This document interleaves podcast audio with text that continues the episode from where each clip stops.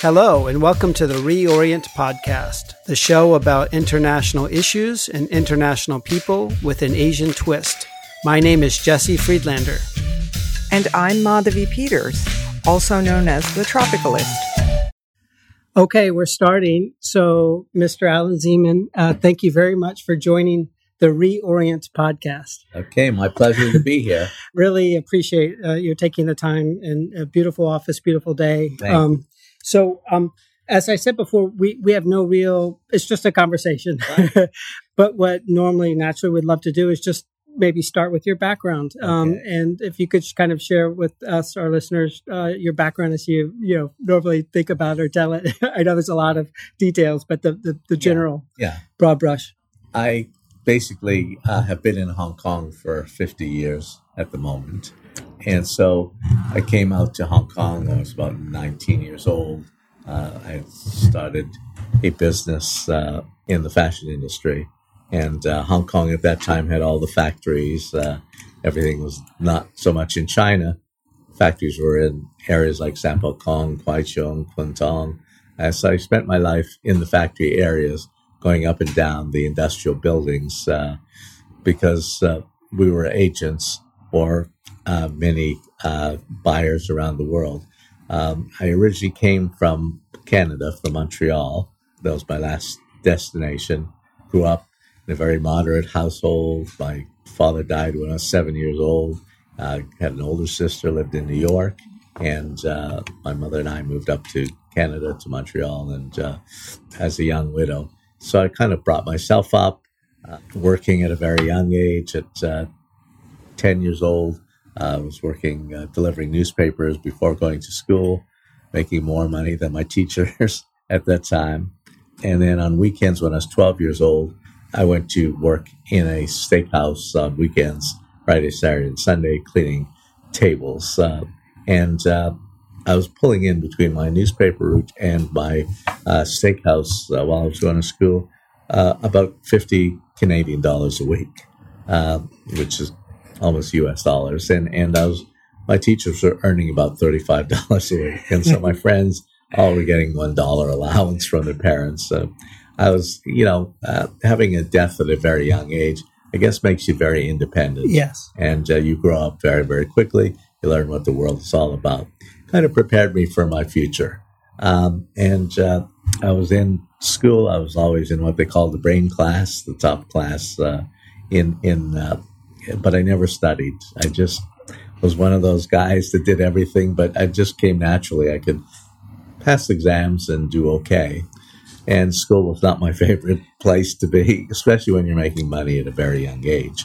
Um, and uh, and I decided uh, to go instead of going to university. I went at night for one year, but uh, I decided, uh, you know, started working at a very young age at uh, 16 my first job was really in a ladies' lingerie company, working in a stock room, in a shipping room, uh, exporting ladies' underwear. And uh, at 16 years old, sounded like a very good job.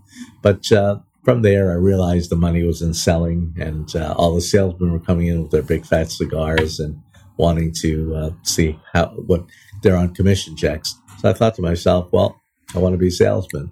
So I got all dressed up. I was 17 years old and looked through the classifieds, and there was a uh, dress salesman that was required in the showroom uh, for the largest dress company in Canada at the time.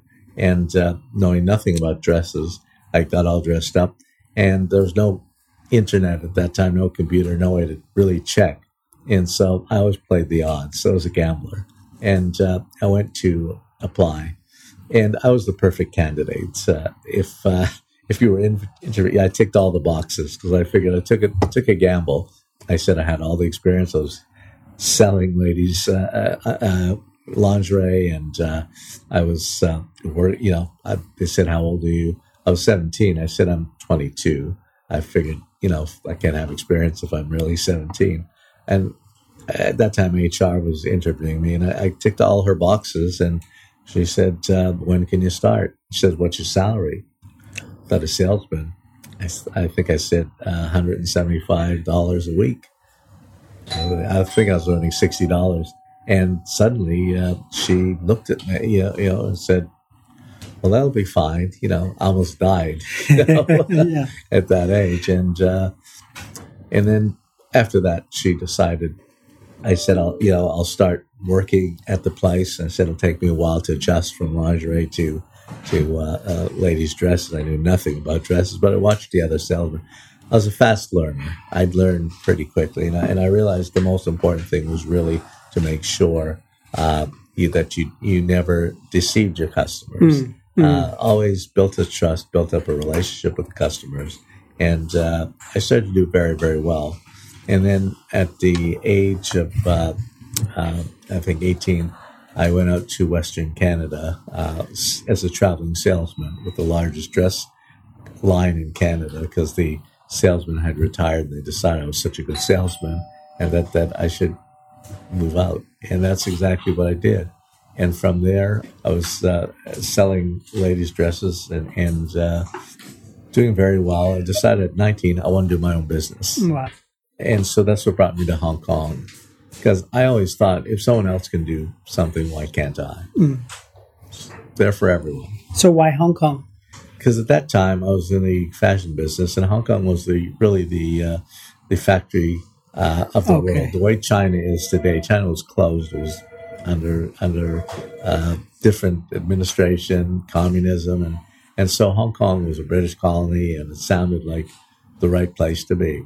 And uh, at the end of my first year in business in Canada, while I was importing ladies' sweaters from Hong Kong, I made a million U.S. dollars profit. Wow! And so I thought to myself, I'm rich. And I sat down with the accountants at the end of the year. I said, I'll have a check for a million said, not so fast. I said, why? They said, you got to pay tax. Oh. I said, tax? You're kidding. How much? I was a raw kid. Right. know, and they said, well, uh, 50%, five zero. And I said, 50%, you're kidding. Who gets the tax? Well, socialized medicine, socialized this, socialized that. Someone's got to pay for it. So then I thought to myself, wow, um, half a million, still a lot of money to a 19 year old. I said, I have a check for half a million. I said, not so fast. I said, why? Because you, you got to pay tax again. I just paid tax. That was corporation. Now you got declared dividend for personal tax at a lesser rate. I think I wound up with about four hundred and twenty-five thousand. Right. It's still to a nineteen-year-old in those years was a lot of money. Indeed. And uh, so then I was in Hong Kong on a buying trip, and I asked my buying office. Uh, actually, Lydia Dunn at that time was uh, um, first female. She was at Swire, and that was my buying office. And I said, "What is the uh, tax in Hong Kong. She told me 15%, one five. Music wow, to your ears. Bright light, yeah, bright light went off of my head. And I thought, I'll move to Hong Kong just for a few years, put away some money, don't have to pay so much tax. And that's what really what brought me to Hong Kong. And, and that it was the year about 50 years ago. Right, yeah. right. And so that time when I told my late mother, I'm moving to Hong Kong. She looked at me. She said, "You're moving to Japan?" no one knew where Hong Kong because everything was made in Japan in That's those right. years. And you know, and I said, "No, it's China." That was like to a mother. That was a very another universe. Yes, yeah, yeah. And uh, she thought, you know, it was like moving to the moon, basically. and uh, I came out here, but I just loved the energy when I first arrived in Hong Kong. You know, it was a British colony. The hustle and bustle of, of uh, movement of people. Everyone had a can-do spirit here at the time, and uh, I love the low tax base, limited government interference, almost no government interference, and and uh, that was something that really was intriguing. And mm-hmm. plus, you were doing business with the world, uh, which again was something that was very different than being in Canada, where you really just did domestic uh, business. And I just always love to do business. did you hit the ground running? Did you start? Hit, yeah. So when I came out here, the first thing I did was I bought. Well, I had money because I made some money. So and rents were very expensive in the, in those days, and, mm-hmm. and including office space and, and and homes. And so the first thing I did was buy my own office space. So I, I locked in, and I had enough money to put a mortgage down. Uh, so you had enough cash to actually yeah. buy an yeah, office space. Yeah, and where, where was that? Uh, the first one was in actually in in the Shell House at that time was Shell House. Now it's uh, on, on in Queens Road. Queens Road, so central, central Hong central Kong. Hong Kong. Okay, it's just a little, yeah. you know, tiny little office, but right. uh, at that time, you know, it just made sense. And so I then um, decided that I want to really expand because like that business was governed by quotas, and I had a partner with me from the UK, and we we opened up a company called Colby International, and then we and then because we were governed by uh, quotas, the only way to expand was to do offices in different countries using their quotas. To import yeah. quotas. Yeah, yeah on, import on, quotas uh, to on apparel. Yeah, when we're yeah when mm-hmm. we're exporting to the United States or to Canada or to UK, mm-hmm. it was all done by by quotas. Mm-hmm. And uh, I learned at that time when I was done with it, we had about thirty six offices around the world. As far you mean you own the offices, not sort of representatives or, or no, no, agents, well, no, but your own? We opened our own offices, offices, our own offices, and there were agents for many, many yeah. customers okay. around the world, in the U.S. and Europe and everywhere. And and it was a very great learning experience. As I traveled to any offices from Egypt to Bangladesh to Pakistan to India to uh, Thailand to Korea, South Korea to uh, uh, Philippines, uh, Taiwan, um, and and then as far as South America, we had Guatemala, and yeah, amazing. and this is primarily sourcing, fi- finding sourcing, suppliers finding, for yeah, finding um, factories, finding factories that for, could produce yeah, could produce for orders that uh, yeah. uh, our buyers were sending us, right. And, and the buyers would be large, uh, large be, retailers. Uh, yeah, we department stores, department stores, Kohl's in the yeah. United States. Yeah. We represented many large uh, mm-hmm uh, companies as well as small specialty stores and specialty shops and and so we really built that business and it really taught me about doing business in foreign countries. Every culture is different. Every culture has their own way of doing business. Mm. you know what i always found with americans when they came out they always tried to change the culture. It was my way or the highway. Right. And that's why many of them were not successful. Mm-hmm. For me, it was important that uh, I understand the culture of the country. And uh, I always put in a uh, local who was from the culture. And that really made me, mm. um, made us very mm. strong and uh, could understand how to do business. And trust me, some of those countries, it was very difficult. You know, yes. a lot of corruption, a lot of many different problems that we had to face. But, you know, we faced them head on and, uh, in the so, end, we built up the second largest uh, trading company in Hong Kong. So, what of that business? I guess give us a sense of the scale of the business and maybe what your the biggest products or customers were at the time when well, you were at your peak. We were the largest, the second largest. Uh, we were actually Li & Fung uh, was the largest in Hong Kong in that in sourcing. They were strong in specialty stores. We were strong in department stores, mm-hmm. and and so after 25 years, 20 years, uh, we decided to uh, sell the business. It was uh, just after the first dot com bust that was uh, mm-hmm. that was big in in in the late world, 90s, yeah, yeah, late nineties, and and uh, we decided that uh, we were going to go public. And I still remember we, we had HSBC that was one of the underwriters, and we were out on the road show but it was at the tail end of the dot com era mm-hmm. when everything that was coming out was tanking, yes, was going down, yes. And uh, we had a lot of because of our name, because of my name, we had a lot of following, a lot of friends who were going to really believed in the company, were going to invest their money. But if it was on a daily basis at the tail end, as things as things were coming out, they were going below water. People were losing their money. Yes. For me, it wasn't that important to be able to take friends' money and people's money, you know. Mm-hmm. And so I still remember we were on the road show and I was in the UK in London, just pulled up at nighttime and I saw we're at a light in the taxi going to the hotel and I saw the stock market in the United States had really, really tanked. Mm-hmm. I think it dropped about 900 points. It was mm-hmm. one of those major things. And, and I, I just thought to myself, that was the last stop before we had to declare uh, that we're going yes. ahead. And I thought to myself, I can't do it. Right. And uh, we called the bank uh, when we got in and said, sorry, we've got to pull back.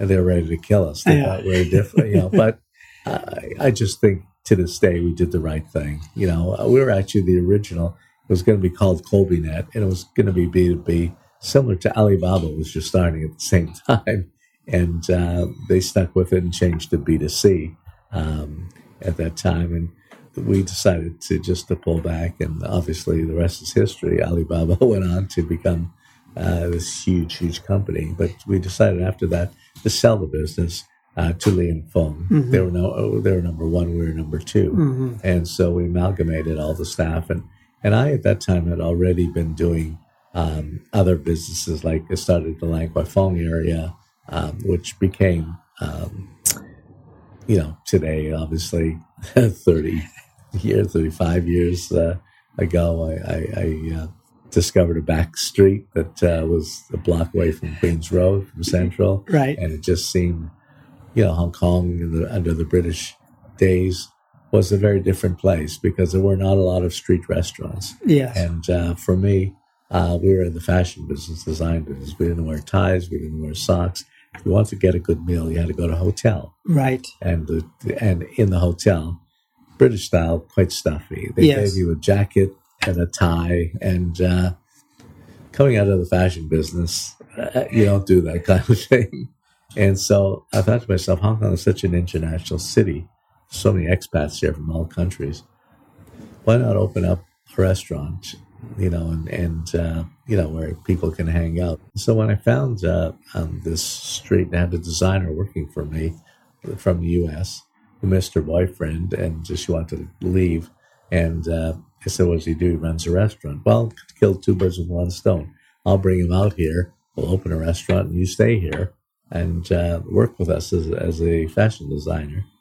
And she did that. And I opened up, uh, looked around, came up with the site where California Tower is now. There's a, the ground floor was a, an old Chinese building. And uh, I decided that I'm going to open up a restaurant and obviously, the first restaurant was the ground floor of that time California Tower, called it California uh, because that was a, a, place that unified Europeans, British, yeah. French, uh, Italians. Everybody knew California. Yep. And so I thought that was an appropriate name. Started California, started to do really, really well, um, and saw the potential.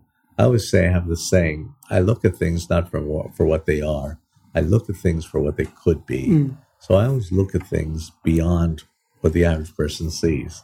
I think most entrepreneurs that have done well, that's basically how they look at things. Just on that, were you referencing at all? I know something similar in Tokyo or some other city that um, there was a trend, or I, did, or is it independent of that?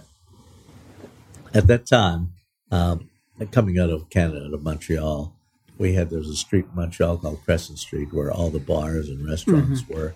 And it was the fashion people would hang out this, at nighttime. And I kind of grew up there when I was in high school. And, uh, Thank you for listening. We hope you enjoyed this portion of the podcast. To access the entire podcast and more high quality analysis on Asia, please visit our website, reorientpodcast.com. That's one word, all lower caps, reorientpodcast.com.